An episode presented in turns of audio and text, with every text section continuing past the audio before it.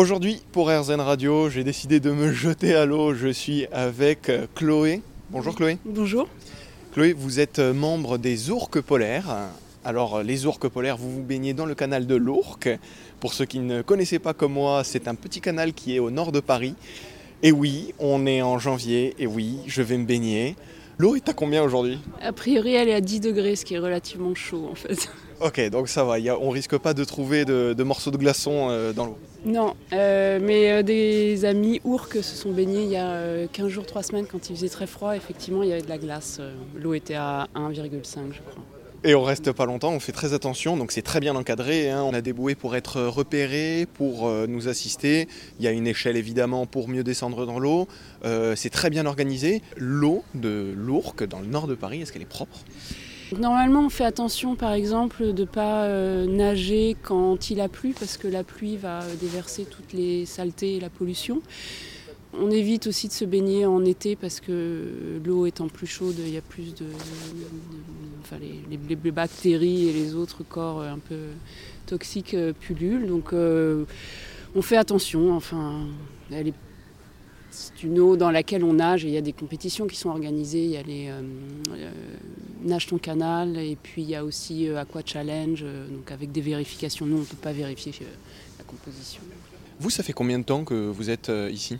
Moi, ça fait pas très longtemps. Ça fait depuis septembre, en fait, que j'ai commencé à nager dans le canal, enfin fin août.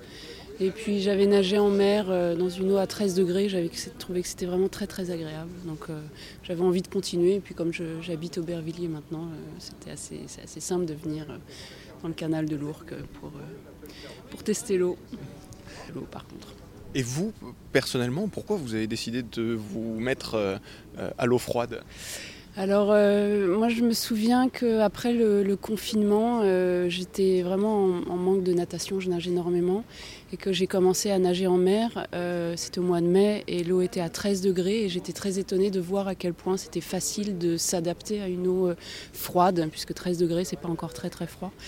Et j'ai adoré la sensation, je trouve qu'il y a une sensation de tonification, de vivification qui est vraiment très intéressante. Et puis aussi de déconnexion, d'apaisement du stress par exemple. Et j'ai voulu retrouver régulièrement cette sensation. Et puis descendre aussi un petit peu, voir un peu quelles étaient mes limites.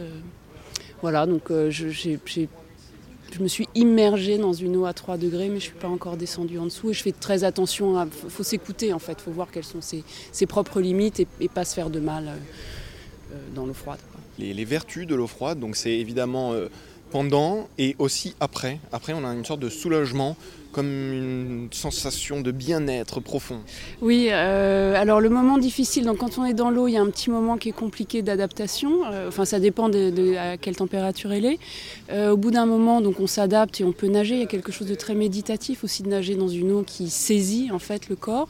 Et puis le corps aussi est un peu anesthésié à partir d'un moment. On ne sent plus tellement le froid. Quand on sort, c'est la partie la plus compliquée parce qu'il faut s'habiller vite et là, il faut se sécher. Et c'est vraiment pas agréable.